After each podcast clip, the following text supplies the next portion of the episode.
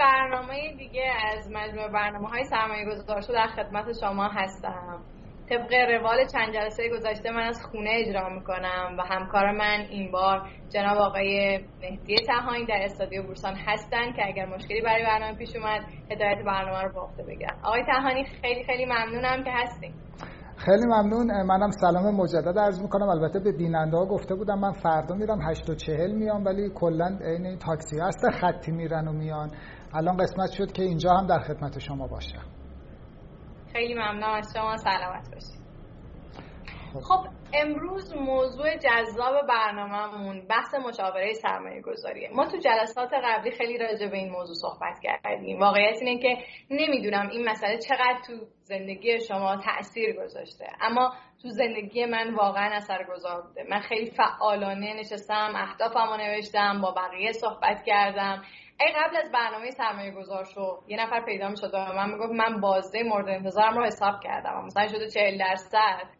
من با تعجب نگاش می‌کردم که این آدم چی داره میگه. اما الان خودم میشنم این بازده رو حساب می‌کنم به آدم میگم شما هم حساب بکنید و فکر می‌کنم که خیلی می‌تونه کمکمون بکنه برای اینکه بتونیم به اهدافمون در آینده برسیم. امروز در خدمت جناب آقای نوریان مدیر محترم دارایی های شرکت مدیریت سرمایه کیان هستیم و می‌خوایم گفتگومون رو با ایشون ادامه بدیم. آقای نوریان عزیز سلام و عرض ادب. خیلی ممنونم که به برنامه ما آمدید. سلام خانم. خیلی ممنون. سلامت باشید درست می‌کنی تخیل دارم میدم. امیدوارم که بتونیم برنامه خوبی داشته باشیم و بحث قبل تکمیل بکنیم. خدمتتون هستم. سلام. باشید متشکرم. من می‌خوام بدونم که ما تو جلسات قبلی خب آقای نوریان راجع به اهداف صحبت کردیم بحث کمی کردنشون رو گفتیم در مورد امکانات صحبت کردیم که آدم ها باید بیان اون سرمایه اولیهشون رو محاسبه بکنن مقدار پسندازی که می‌خوان داشته باشن بعد بیان رو با واقعیت مقایسه کنن. همه موضوعات رو گفتیم. می‌خوام بدونم آیا نکته ای بوده که این مثلا جا افتاده باشه و شما بخواین تکمیل بکنین موضوع رو و در ادامه بگین که ما چه گام های الان باید برداریم. خواهش می‌کنم همراه شما هستیم خیلی ممنون. ارزم حضورتون که بله من واقعیتش مباحث سه جلسه قبل مرور کردم از چیزی که من که بحث دوستان گفتم. و من در واقع به نظرم رسید که من قبل از اینکه این بحث رو تکمیلش بکنم و بعد هم که شما دادم این بود که در نهایت ما یه مباحثی مطرح بکنیم که در واقع افراد بتونن باش کار بکنن و به کارشون بیاد در سرمایه گذاری من برداشتم شد که من یک بار این محتوای این سه جلسه رو نه مرور بلکه منظمش بکنم. مثلا در قالب نه تا نکته منظمش بکنم. نکات کلیدی که به نظر میاد که در واقع لازمه که افراد خاطرشون بمونه. و بعد من این بحث رو با مواردی که باقی مونده از معماری در واقع صحبت شده هفتگانه ادامه تکمیل می‌کنم و قول میدم که انشاءالله اگر این موضوع من که دستبندی سه جلسه گذشته است رو به خوبی بتونم تمامش بکنم مباحث باقی مانده رو بتونیم در دو جلسه آینده جمعش بکنیم و یکی دو جلسه هم دو تا کیس اگر بتونیم حل بکنیم. دو تا کیس رو اینم ببینیم. به نظر من به هدفی که داشتیم برنامه رسید من شروع می‌کنم این نقطه موضوعی که تو این سه جلسه گفتم و منظم گفتن و مرتب گفتن و می‌رسم به جایی که تا هفته قبل بوده و سعی می‌کنم من یه موضوع اضافه بکنم به این مباحثی که داره گفتم. من اینطوری شروع می‌کنم. اولا من ما در واقع سرمایه گذاری رو اینطوری تعریف کردیم. گفتیم که ارزم سرمایه گذاری میشه هر در واقع به تعبیر انداختن مصرفی که خواهی می‌کنم. یه مقدار اگه سر لپتاپ با یه ذره بریم پایین تر عالی عالی متشکرم. پس میشه به تعبیر انداختن مصرف امروز برای دستیابی به یک هدف مشخصی در آینده. تک تک کلمات این موضوع اهمیت دارن. هم مصرف مهمه هم هدف مشخص مهمه و هم مفهوم آینده. شما یک کارایی رو یک چیزی رو امروز انجام نمی‌دید مصرفی رو می‌تونید انجام بدید انجام نمی‌دید یک هدف مشخص رو تعیین می‌کنید که این هدف مشخص من جلسه قبل راجعش صحبت کردم امروز دورش برمیگردم. یک مفهوم آینده است و آینده طبعا منظور یه آینده به نحوه معقول هست یعنی حداقل مثلا دو سال یا بیش از دو سال مطرح. تک تک این عبارت ها مفهوم سرمایه گذاری و موضوعی که ما باش سر کله می‌زنیم رو مشخصتر می‌کنه. به نسبت مفاهیم مشابهی که ممکنه پیش بیاد مثل همون چیزی که یادم خود شما مطرح کرده بود. آیا مثلا رفتن مسافرت خارجی سر هدف سرمایه گذاریه طبعا با این قالب نه اون قالب نمیشه. هدف سرمایه گذاری هدف مشخصه اما در واقع به نوعی آینده آینده کوتاه مدت خیلی آینده بلند مدت. من افراد این قالب این اهداف نیستن و به تعبیر دیگه چیز عمده هم نداره ما در دو سطح مسئله سرمایه گذاری یعنی که ما این تعویق انداختن مصرف امروز برای هدف های مشخص در آینده رو می‌تونیم بهش نگاه بکنیم. یک سطح در سطح این که در چه بازارهایی سرمایه گذاری کنیم یا اصطلاحا در چه کلاس های دارایی سرمایه گذاری کنیم. و یک سطح اینه که ما در چه دارایی های مشخصی در هر یک از این بازارها سرمایه گذاری کنیم. پس یک سطح میشه که در کدوم کلاس دارایی ها و یک سطحی در هر کدوم از این کلاس دارایی در چه چیزی از اینا. اگر مثلا سهام انتخاب می‌کنیم در چه صنعتی یا در چه شرکتی. و این میشه در اون در واقع سطح دوم. در سطح اول که اصلا من در بازار سهام یا اما اقسام کلاس های دارایی سرمایه من نکته دومی که می‌خوام میگم پس بنابراین نکته اول من تعریف سرمایه گذاری با همین عبارت مشخص تعبیر مقدار مصرف امروز مصرف برای دست به هدف مشخص است. و دوم که در دو سطح این موضوع مطرح میشه. من نکته دومی که می‌خوام میگم اینه که مباحث در واقع صحبت مطرح کردیم در واقع راجب دومی نیست راجب اولیه. یعنی اینکه ما اصولا در کدوم بازارها سرمایه گذاری کنیم در کدوم کلاس های دارایی سرمایه گذاری کنیم؟ موضوعیت داره نه. از حضورتون که در کدوم شرکت در کدوم صنعت در کدوم ملک در کدوم منطقه در کدوم بانک اینا موضوع من نیستن. موضوع این صحبت این ما اینه. آیا روش معقولی یک سیستمی یک نحوه فکر کردن وجود داره که ما رو در بکنه به سمت که بهترین روش سرمایه گذاری در بازارها یا بهترین بازارها برای سرمایه گذاری چی هستن این نکته دو. و در واقع من این می‌خوام بگم که اون هیته دوم یا سطح دوم سرمایه گذاری انتخاب اتفاقا, اتفاقا شرکت ها انتخاب اون کیس های سرمایه گذاری مشخص یک موضوع مهمیه منطقه موضوع من نیست موضوع بحث من نیست. و یه جای دیگه بعد شلا بحث بشید که روش کار شد.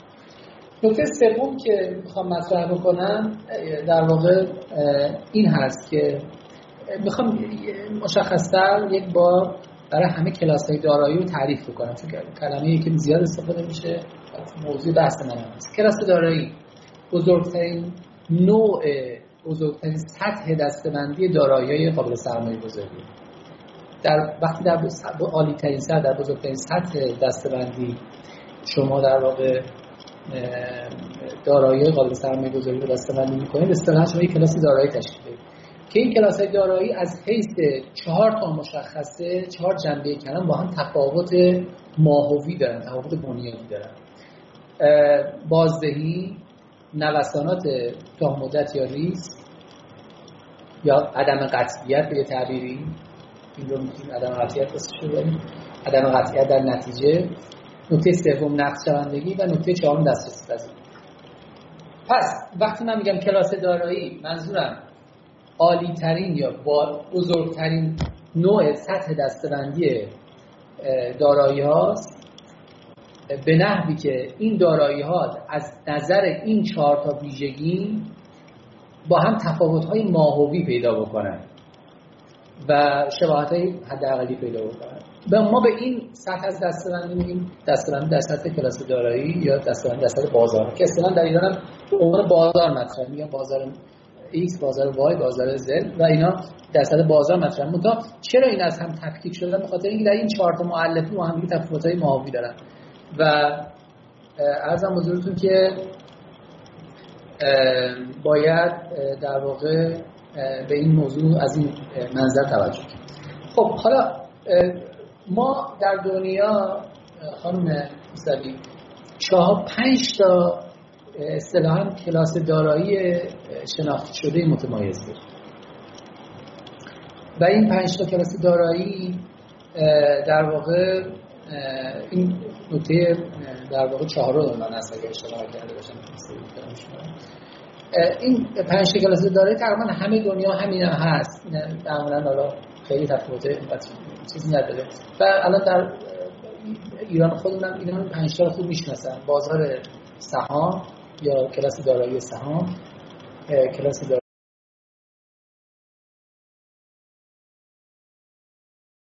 سپارتایی بانکی آفرین. دلار یا من به جای دلار طلا گذاشتم. این یک مفهومه. حالا در دنیا به این مثلا میگن commodity مثلا ممکن بگن ولی طلا به عنوان کلاس دارایی ممتاز شناخته میشه. و کلاس دارایی اصطلاحا پروژه های صندوق های پروژه یا شرکت های سهامی خاص یا استارتاپ. این concept حالا اینم یک مفهومیه که وجود داره در دنیا. وقتی مثلا شما در یک شرکت سهامی خاصی که به نوعی استارتاپ یا پروژه سرمایه گذاری می‌کنید باز در یک کلاس دارایی غیر از کلاس دارایی شرکت سهامی عام یا بازار سهام سرمایه این پنج کلاس دارایی در دنیا وجود داره که اینا اگر دقت بکنید واقعا از همه این چهار تا نظر با هم دیگه تفاوت ماهی دارن. من از همکاران می‌خوام که اون جدول رو صفحه اولش رو اگر بتونن نمایش بدن یه جوری که اینا من حالا قبل که بیاد بازم میگم این نکته چهارم که این چهار کلاس این پنج کلاس دارایی خیلی بزرگن و طبعا به زیر اجزایی تقسیم میشن. مثلا میگن سهام در بازار سهام سهام شرکت های کوچک و سهام شرکت های بزرگ با هم متفاوتن. مثلا در تو ایران شکلی هم میگن طرف سهام شرکت های بزرگ رو می‌خره سهام شرکت های کوچیک رو مثلا سهام بزرگ سهام شرکت های مثلا با P/B بالا رو می‌خره یا P/B پایین تر و مثلا ارزش. اینا بازم از جهتی اینا زیر کلاسن. اما شما نگاه کنید به هر حال بین سهام شرکت بزرگ و کوچیک علیرغم که تفاوت زیاده اما اشتراکاتی هست. از حیث این چهار تا موضوع. اما بین یا مثلا در بازار ملک بین ملک آپارتمان و زمین و ساختمون در تهران و ساختمون در شهرستان و اینا تفاوت زیاده. اما بین اینا باز اشتراکات خیلی قابل ملاحظه هست. یعنی کسی که تو اصفهان ملک می‌خره و کسی که تهران ملک می‌خره درسته دو جا ملک خریده. به کسی که زمین می‌خره یا آپارتمان می‌خره درسته که دو تا چیز مختلف خریده. اما خیلی شهودی می‌فهمیم که این از حیث نقشبندگی دسترسی پذیری نوسان و بازدهی اشتراک دارن با کسی که تو سپرده مثلا سرمایه گذاری می‌کنه با کسی که تو اوراق سرمایه گذاری می‌کنه دو تا چیز مختلفه. یکی اوراق شرکت یکی اوراق در ارزم بزرگتون که سپرده است. اما شما نگاه کنید هر دوشون یه سطحی از کم ریسکی یه سطحی از دسترسی پذیری یه سطحی از نقشبندگی و سطحی از بازده مشابه رو دارم پس ما اینو جا بندازم که این تقسیم بندی جهانی کلاس های دارایی تقسیم بندی جهانی بازارها که ما در ایران به این ترتیب می‌شناسیم. تقسیم بندی خیلی متعارف خوبه که ما با این اصطلاح معنوس بشیم و با این کار بکنیم که آقا پنج تا کلاس دارایی در دنیا وجود داره با چهار تا ویژگی مختلف و اینا در واقع هر کدومشون یک ویژگی های خاص خودشون دارن و ما دو سطح تصمیم گیری سرمایه گذاری داریم اینکه در کدوم کلاس دارایی سرمایه گذاری کنیم یعنی در کدوم یکی از این پنج تا و اینکه در در فلان کلاس دارایی در کدوم شرکت خاص در کدوم ملک خاص در کدوم زیرنوع خاص مثلا زمین یا آپارتمان یا آپارتمان در اینجا یا اونجا یا در کدوم ابزار خاص سرمایه گذاری کنیم در کنن این این دو تا از هم مجزا میشه بحث که ما تو این سیستم مباحث داشتیم فهم این که اصولا ما تو این قالب داریم پیش میریم که اصولا در سطح کلاس دارایی نحوه انتخابمون چجوری باشه و چجوری کار بکنیم این نکته چهارم. نکته پنجمی که من می‌خوام بگم من نمی‌دونم دوستان تونستن این جدول آماده بکنن که نمایش بدن؟ بله بله ما داریم می‌بینیم. بله. در در واقع شما این پنج تا کلاس دارایی که در واقع اینجا البته ما چهار تاشون اینجا گذاشتیم دلار رو حساب نکنید چون به نوعی دلار رو ما با سکه یک کلاس دارایی داریم فرض می‌کنیم در ایران. گرچه لزوما یکی نیستن. اینجا ما یک یک چیزی رو نداریم و اون شرکت سهامی خاص یا شرکت صندوق پروژه و این تعبیری که ما بازدهی براش نداریم. نمی‌تونیم خیلی براش مشخص کاری بکنیم. اما شما در واقع تو همین چارت هایی که الان می‌تونیم با هم مقایسه بکنیم سود بدون ریسک آپارتمان سکه و بورس. حالا عملکرد کیان در بازار سهام هم اومده. ولی خب می‌تونست نیاد چون عملکرد کیان کلاس دارایی نیست عملکرد ماست. ولی خب این هم نکته خوبیه که گذاشته شده میشه من یه چیزی می‌خوام اینجا نشون بدم. ببینید یه نکته خیلی جالبی که تو این جدوله همونطور که هفته قبلم گفتم ولی خواستم دفعه مشخص بگم اینه که واقعا در واقع این کلاس های دارایی از نظر این چارتا تو این جدول به خوبی دیده میشه میشه که چقدر تفاوت های مشخصی دارن. کلاس دارایی بورس از سکه از آپارتمان از و سود بدون ریسک از جهت بازدهی با هم تفاوت های خوبی دارن. 19 درصد 27 35 45 از یه طرف دیگه شما وقتی به نوسانات یا به عدم قطعیت نگاه می‌کنی باز با هم تفاوت دارن. شما می‌بینید بورس مثلا عدم قطعیتش تو مشخصا خیلی نوسانات زیاده. 59 86 11 47 108 21 درصد منفی اصلا این چیزی خیلی عجیب غریبیه. در همین چشم انداز اول. ولی وقتی به آپارتمان نگاه می‌کنی می‌بینی نه. اولا سالایی که زیان داره زیان ها خیلی محدوده. ثانیا حال معلومه که استیبل تر این دارایی و حس ما همینه از این راست. در مورد سکه باز به نظر میاد نوسانات شاید از بورس خیلی کمتره ولی همچنان بعضی از سالها زیان دیده میشه. در مورد سود به ریسک هم شما می‌بینید که نوسانات تقریبا صفر نوسان خیلی کمی هست. ولی از طرف شما می‌بینید بازدهی با هم تفاوت داره. به غیر از این دو تا مؤلفه که مشهوده یعنی بازدهی و ریسک دو تا مؤلفه کیفی هم وجود داره که بازم می‌دونیم که متفاوته. یعنی در مورد بورس نقشوندگی و در مورد بورس سکه و سود بدون ریسک نقشوندگی در ماکسیموم خودشه.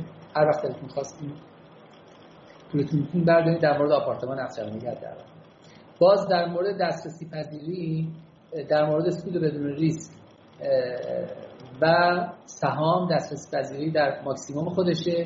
در مورد سکه به خاطر اینکه باید نگهداری اینا بشه منظور دسترسی مفهوم امکان سرمایه گذاریه در مورد سکه باز به خاطر موضوع نگهداری یه مقداری پایینتر دسترسیشون امکان واقعی سرمایه گذاری در مورد آپارتمان هم نگهداریشه هم لات, لات های بزرگ یعنی شما باید پول عمده ای رو داشته باشید بتونید سرمایه گذاری کنید امکان سرمایه گذاری در کیفیت مختلف در مورد آپارتمان پایینتر بنابراین شما وقتی که این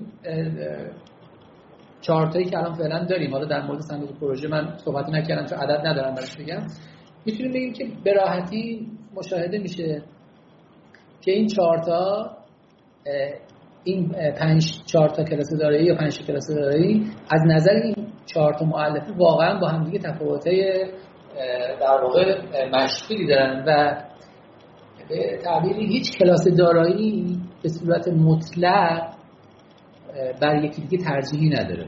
ما این ویژگی های چهارگانه به حال ویژگی های در واقع قابل چیزن دیگه قابل قول معروف میشه گفت مطلوب نامطلوبش کدومه. هر چقدر بازدهی بالاتر باشه بهتره.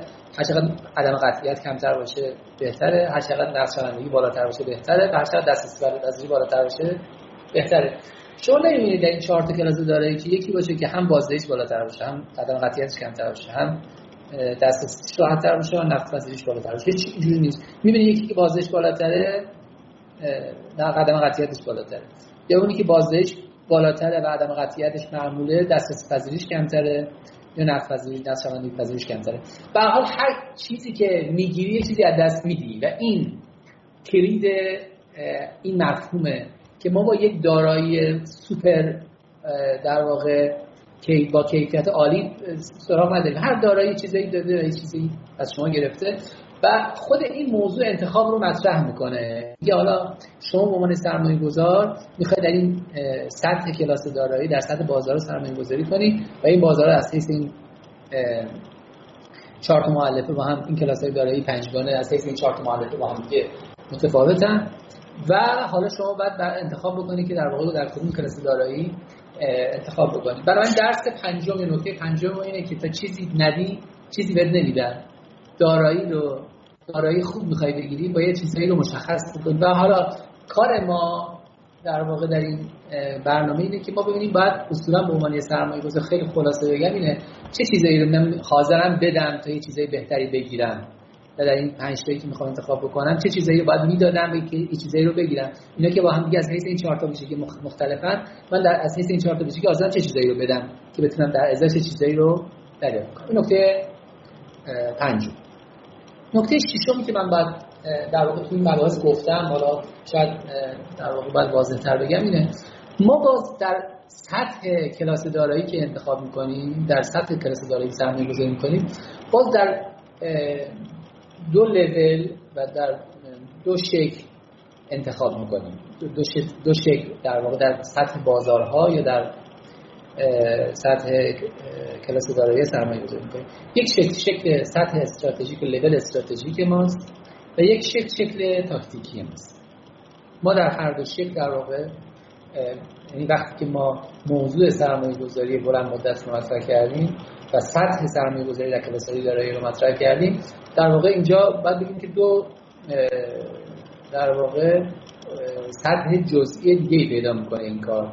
یک لول لول استراتژیک و لول لول تاکتیکی. سطح استراتژیک یعنی که من در بلند مدت با توجه این معلفه های چارگانه در واقع متفاوت که این دارم و با توجه به ویژگی شخصی که من دارم و اون هفت شرح حال شخصی که من راجبش صحبت کردم و نظام بیشتر صحبت می‌کنم.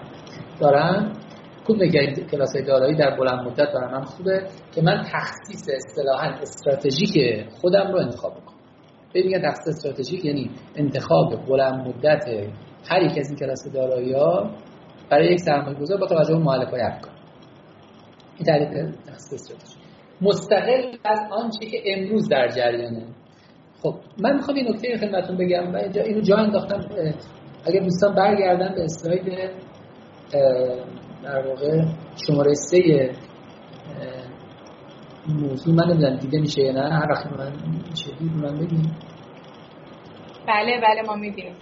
خب من اینو از نکته پنج جا مونده. خواستم بگم برای اینکه در واقع کامل بکن بحث ببینید خیلی تفاوت ایجاد می‌کنه. وقتی که آدم ها در بلند مدت تخصیص های استراتژیک یا اینجوری میگم خدمتتون کلاس های مختلف دارایی انتخاب می‌کنن. تخصیص استراتژیک نوریان به این معنیه که ما پولمون رو در یک بازاری در بلند مدت می‌گذاریم و بعد بریم ببینیم چه اتفاقی براش افتاده. منظورتون این بود؟ یعنی یه بازار به عنوان اصلی ترین بازاری که می‌خوایم توش فعالیت بکنیم انتخاب کنیم و بعد در طولانی مدت نگاه می‌کنیم ببینیم چه اتفاقی براش افتاده بله. درست میگم بله دقیقاً دقیقاً همینطوره.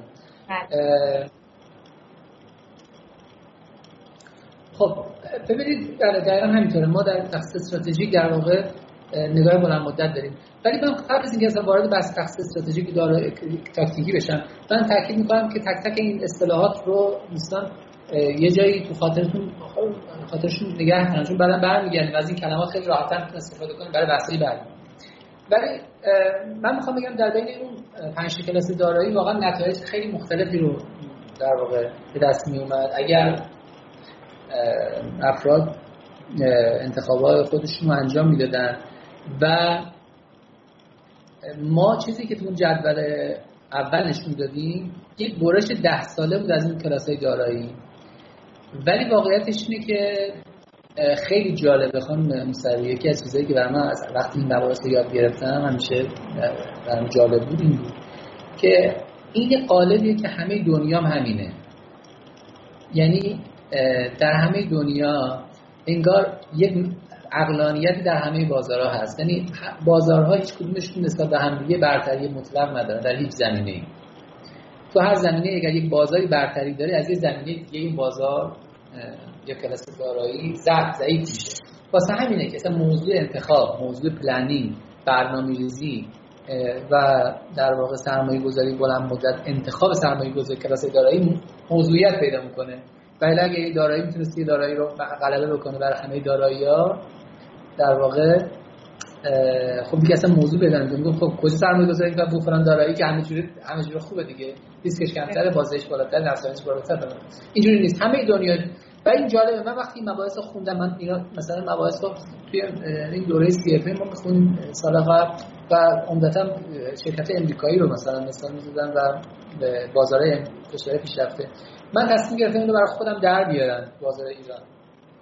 و مثلا انتظار داشتم میگن همه میگن در ایران فرق می‌کنه. همه ایران با همه دنیا فرق می‌کنه. ولی ایران با هیچ جای دنیا فرق نمی‌کنه. ایران هم همینه.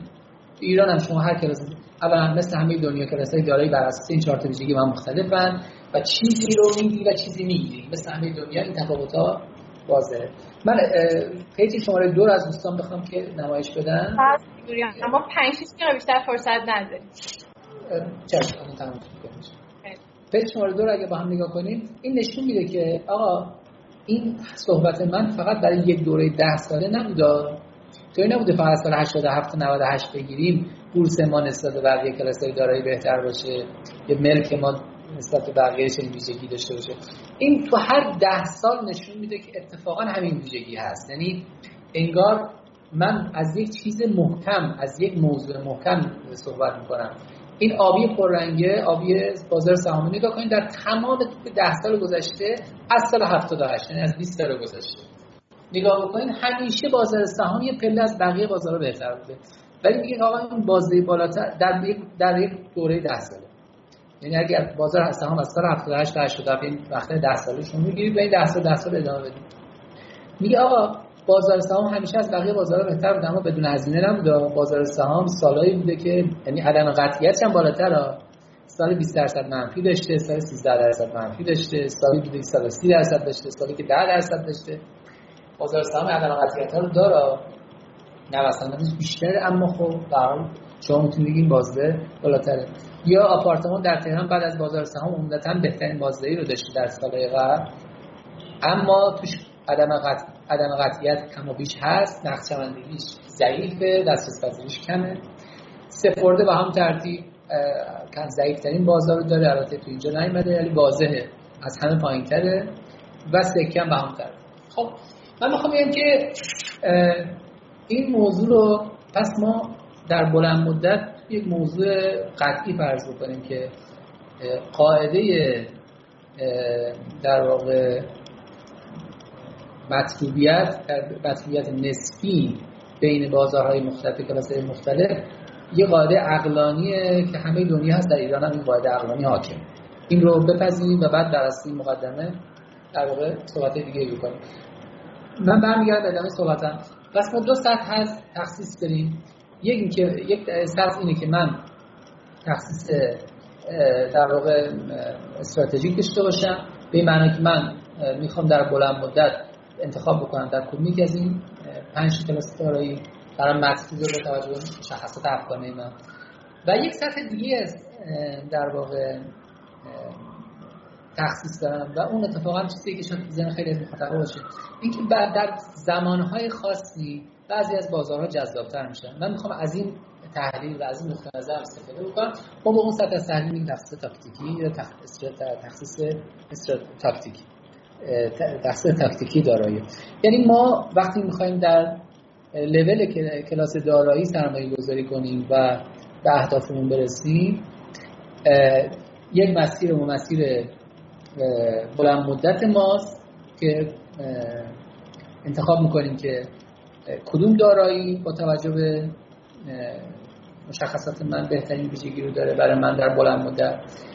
خب اون شاکری اصلی سرمایه گذاری متشکل میده. مثلا میگه شما برای شما به عنوان خانم موسوی بهترین کلاس دارایی 30 درصد سهام 20 درصد سپرده است 40 درصد سکه است و 10 درصد مثلا هست این میشه تخصیص استراتژیک شما. در کنار این میگن که خب امروز در مرداد 98 در فصل تابستون سال 99 به نظر شما آیا بهتر نیست که مقدار پول بیشتری رو سهام بذارن؟ شما این برنامه رو یه برنامه 10 ساله انتخاب کردی برای رسیدن به هدف سرمایه‌گذاری ولی امروز بازار سهام داغ از این داغ بودن بازار سهام نمی‌خواد استفاده بکنی که این مقدار بیشتر تو این بازار بری حالا در اون سطحی که تو تصمیم می‌گیری از این داغ بودن یک بازاری استفاده بیشتری بکنی به اون سطح میگن در واقع سطح تاکتیکی تصمیم گیری خب حالا من می‌خوام اینجا ادعایی بکنم و راجع به این ادعا حالا سر فرصت بعد من در بیارم. و اون اینه میگم جلسه قبلم گفتم ولی می‌خوام در واضح‌تر بگم.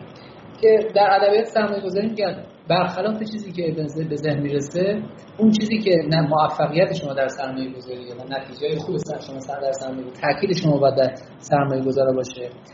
وقت زیادی برش پس صرف بکنی و سعی بکنی که در واقع اونو خیلی خوب بفهمی. برخلاف چیزی که ممکن به ذهن بیاد بخش استراتژیکه.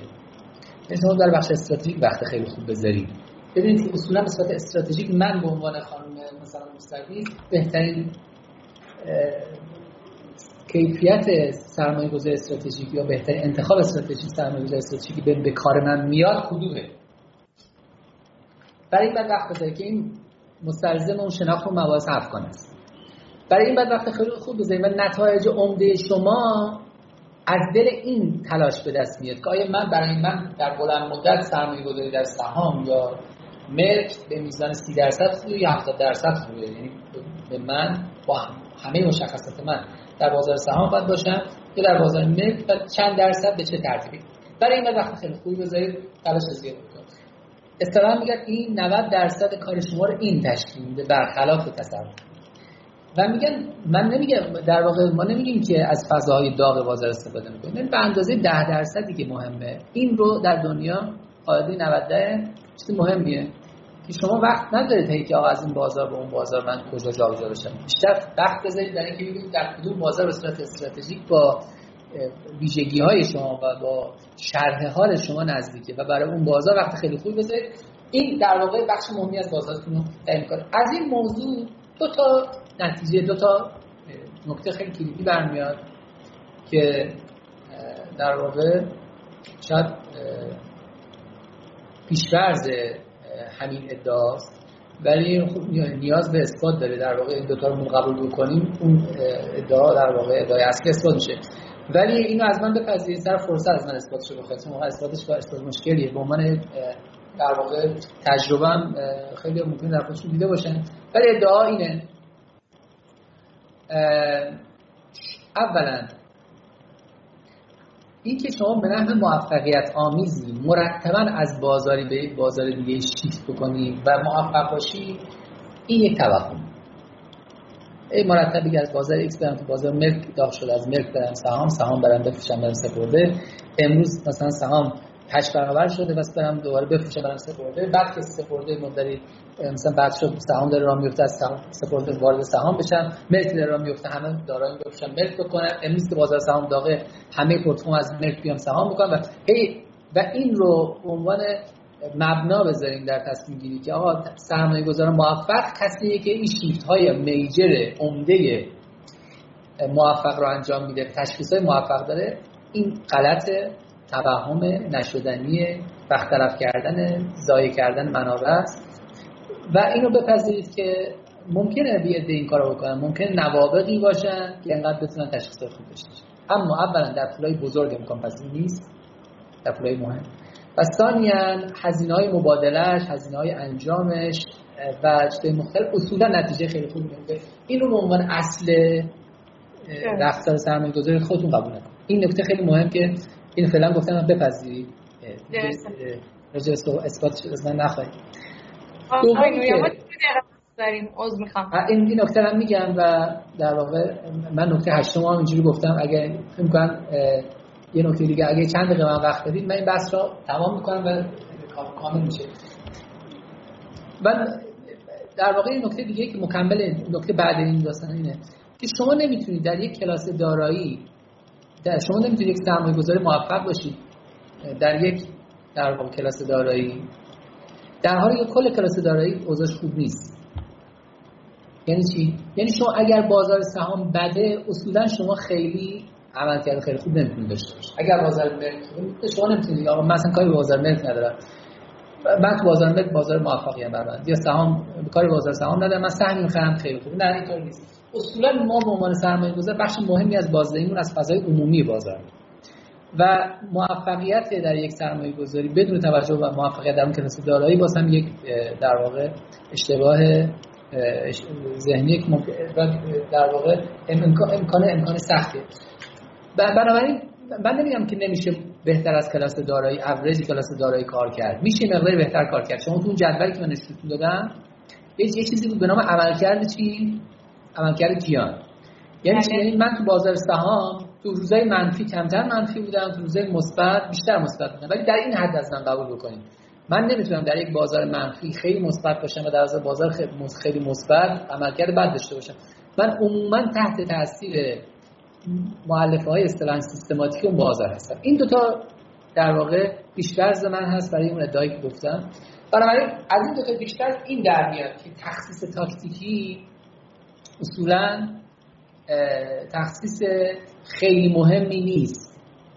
اولا شما وقتی که نتونی موفقیت هم حرکت بکنی خب شانسه. درسته؟ اصلا یه وقتی که شما توی بازاری خوبه خب خوبه دیگه. شما حالا هر چی بخری خوبه معمولا. و شما محدود می‌تونی حرکت بکنی. وقتی این دوتا رو قبول بکنی اون وقت من وزن اصلیم رو در تخصیص ها می‌ذارم تخصیص استراتژیک. یعنی مثلا تعیین می‌کنم. که من آ درصد پولم در سهام باید بشه بی درصد.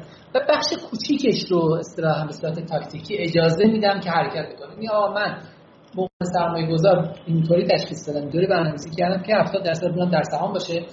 به علاوه یا منهای 10 درصد که این به علاوه منهای 10 درصد میشه اون بخش بهش میگن corridor این کلمات هم کلمات خوبه این corridor تاکتیکی شما که من در corridor 10 درصد تخصیص تاکتیکی دارم. و منتها تخصیص اصلی چقدر 70 درصده؟ من به عنوان سرمایه گذار بهتر 70 درصد پولم در سهام باشه plus minus 10 درصد به علاوه منهای 10 درصد. این به علاوه منهای 10 درصد هم جزء کار ماست به عنوان سرمایه گذار به عنوان برنامه ریز.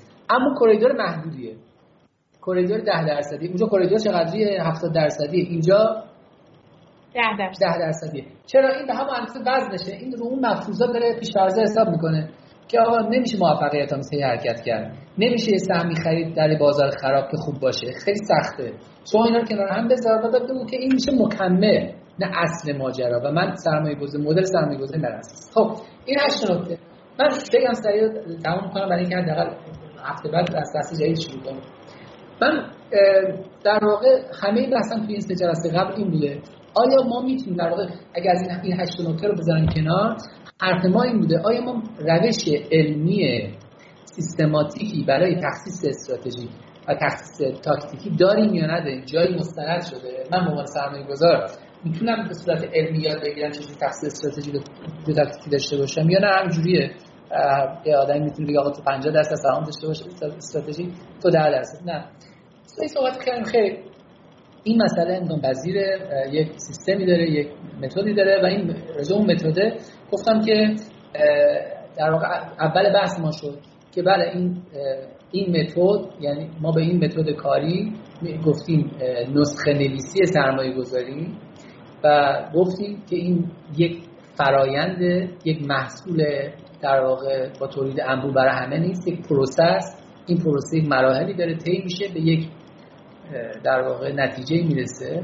این نتیجه دوم اینکه این نتیجه مختص هر سرمایه گذار شخصی سازی شده است و مثل یک پزشکی که حتی برای بیماری های یکسان نسخه یکسان نمیپیچه به شرح حال بیمار توجه می‌کنه. ما هم به عنوان در واقع مشاور سرمایه گذاری باز برای اون برای اینکه تخصیص استراتژیک و تکتیک رو تعیین بکنیم نیاز به شرح حال داریم و اون شرح حال رو باید بگیم تا اون نسخه رو برای اون آدم بنویسیم. پس اولا ما یک فرایند داریم. ثانیا یک فرایند شخصی شده داریم. نه ما یک فراورده مشخص نداریم. فرایند داریم. فرایند هم برای هر فردی شخصی سازی میشه. و گفتم شخصی سازی کردن این کار هفت مرحله داره یا هفت تا فقره اطلاعاتی از هر نفر دریافت میشه که میشه شرح حال اون بر اساس هفت ما تخصیص استراتژیک تخصیص تاکتیکی آدم رو در واقع انجام میدیم که از این به بعد بحث من در ما از اون هفته راجع بازدهی صحبت کردیم. گفتیم هفت موضوع اولین موضوعی که از آدم می‌خوایم بازدهی مورد انتظارشه با بازدهی موضوع نیازشه. بعد نوسانات قابل تحملش یا ریسک قابل پذیرشش نقد پذیری سرمایه گذاریش افق زمانی سرمایه گذاریش مسائل مالیاتی اون آدم. محدودیت قانونی اون آدم و شرایط خاص اون آدم. اون سرمایه گذار این هفته هفته یعنی که شرح حال بیمار ما سرمایه گذار ما رو تشکیل می‌داد. من از اون هفته اومدم از بازدهی شروع کردم. راجع به بازدهی من چهار تا نکته رو گفتم. این چهار تا نکته رو من راجع بازدهی میگم و این بحث تمامش می‌کنم. که بگیم این بحث ما تا اینجا کار به اینجا رسیده. گفتم در مورد با... در مورد بازدهی گفتم. که ما دو جور بازدهی داریم. یه بازدهی مورد نیاز داریم یه بازدهی در واقع مطلوب یا مورد درخواست داریم. من گفتم بازدهی مورد مطلوب ما یا بازدهی که دوست داریم بهش برسیم فراموش کنیم. ما با اون چیزی که برای مهم بازدهی مورد نیاز ماست. بله. که گفتم که یعنی بازدهی که ما رو به اهدافمون می‌رسیم این نکته اولی که در مورد بازدهی بعد در مورد بازدهی گفتم که راجع به اهداف صحبت کردم. گفتم هدف معمولا در واقع اون ویژگی هایی داره که در ابتدای صحبتم گفتم. اولا باید بلند مدت باشه. ثانیا باید عمده باشه. عمده بودن یعنی که نسبت نسبت هزینه های کنونی ما یه عدد عمده تشکیل و در واقع سوم باید مشخص باشه. این سه ویژگی رو باید داشته باشه که بشه هدف. که من گفتم مثلا معمولا در مباحث سرمایه روزه 5 تا هدف رو در واقع جدا می‌کنن. اینا چیزایی که بهتره که ما بدونیم. که هدف اول خرید دارایی عمده است. مثل ملک مثل خرید خونه یا عوض کردن خونه مثل خرید ماشین خارجی. اینا میشن در واقع هدف اول. هدف دوم آموزش فرزندانه. این باز نوع هدفهای دومه. هدف سوم هدفهای بازنشستگی تکمیل درآمدهای بازنشستگی. هدف چهارم هدفهای درمانیه و از غیر مترقبه آینده. و هدف پنجم خیلی است. این پنج هدف معمولا در حوزه سرمایه‌گذاری معمولا واجد این سه ویژگی هستن. مشخصا نسبت به آن چیز هزینه های امروز ما عمدن و در واقع در آینده در آینده نسبتا بلند مدت تامین میشن واسه همینه که مثلا میگم یک مسافر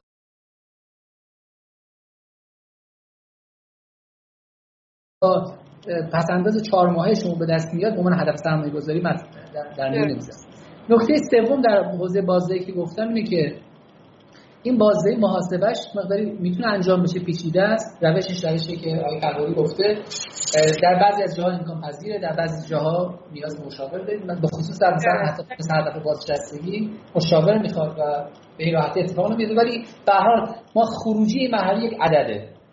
40 درصد؟ 50 درصد اون چیزی که بعد شما تو ذهنتون بمونه و می‌دونم که خیلی نگاه خیلی سنگینی. الان بعد تمام میشه با باور کنید خیلی خیلی دوست دارم صحبتاتون رو بشنوم و واقعا استفاده می‌کنم و واقعا برام هیجان انگیزه. مطابق فرصت برنامه بهمون اجازه نمیده من این یکی رو بگم و تمامش بکنم. آخرین نکته که تو مباحث چهارگانه هست اینه که ما بعدی که در واقع بازدهی رو حساب کردیم و هدف ها رو مشخص کردیم میریم رجوع می‌کنیم به اون کلاس های دارایی و حالا می‌بینیم آیا در دنیای واقعی در واقع ما کلاس دارایی که به ما, ما رو اون هدف بلند مدت برسونه هست یا نیست.